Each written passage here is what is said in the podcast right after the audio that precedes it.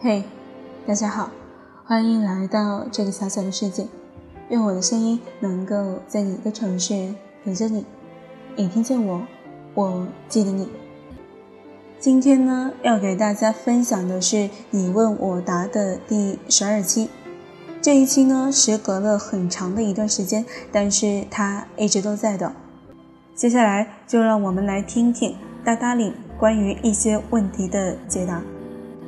第一个问题关于规划，他的回答是：很多宏大的人生规划其实并不是在一开始就明确的，也是需要成长过程中得到的经验，以及通过不断的反馈，逐渐在自我定位中找准一个基点。当你寻找到了某种所谓的确定性之后，其实你就知道下一步该怎么走了。这是一个循环的过程。第二个问题是关于原生家庭的问题，他的回答是，在以前的写作里，我很重视这一块，因为我陷入其中，步履维艰。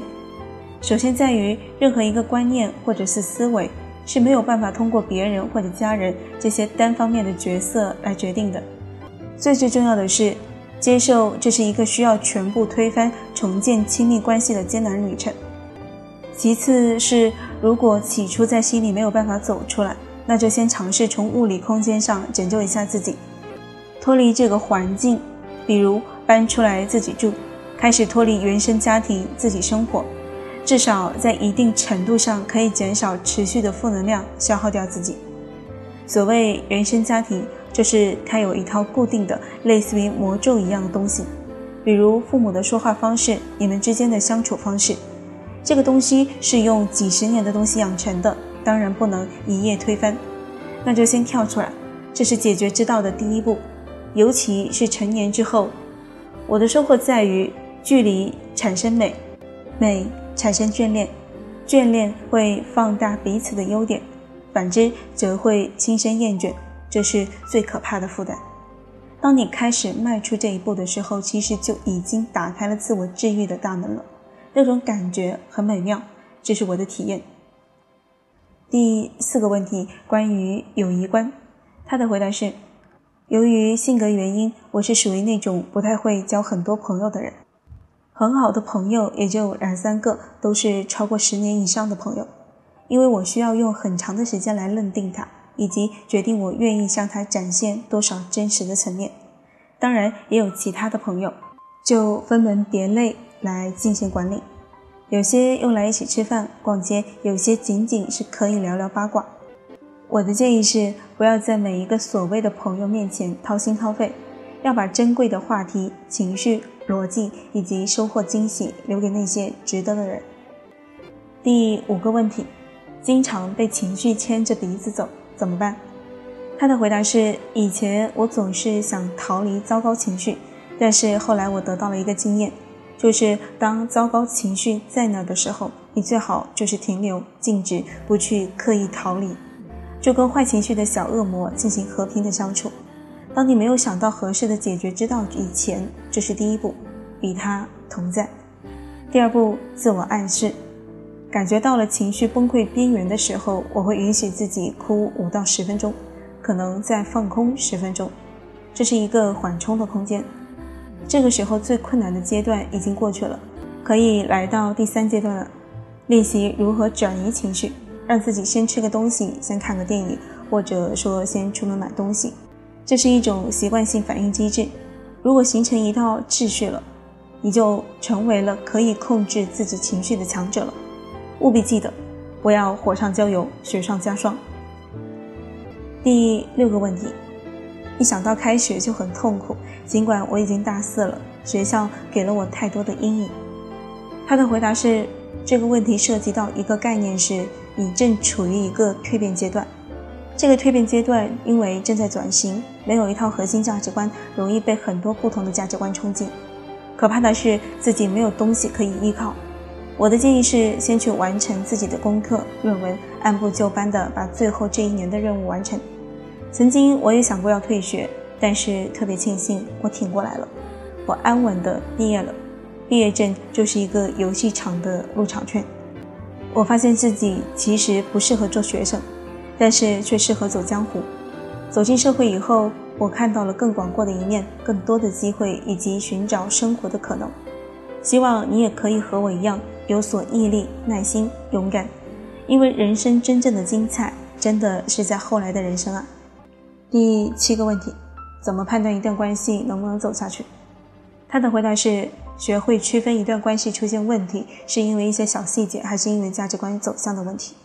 如果是生活细节问题，没有上升到信仰价值观的违背，那就是可以解决的，可以用任何一种沟通方式去解决。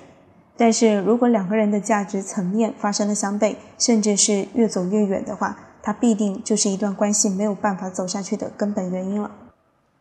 第八个问题：无趣的人怎样找到对象？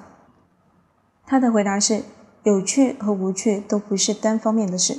两个人在一起，能够欣赏彼此的优点或者闪光点，那也就成为彼此的有趣之光了。好了，今天的你问我答呢，就给大家分享到这里。最后，感谢大家的收听，晚安。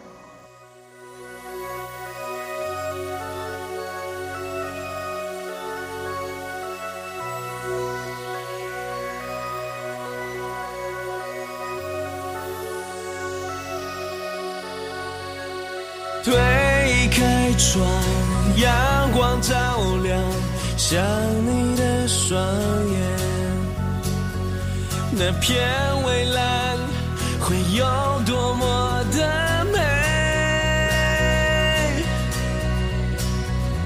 你的微笑留住我最后的温暖，我想。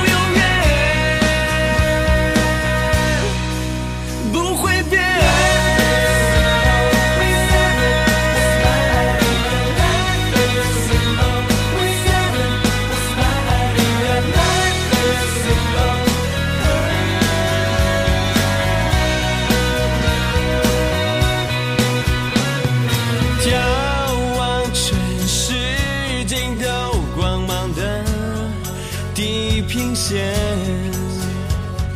就想回到你的身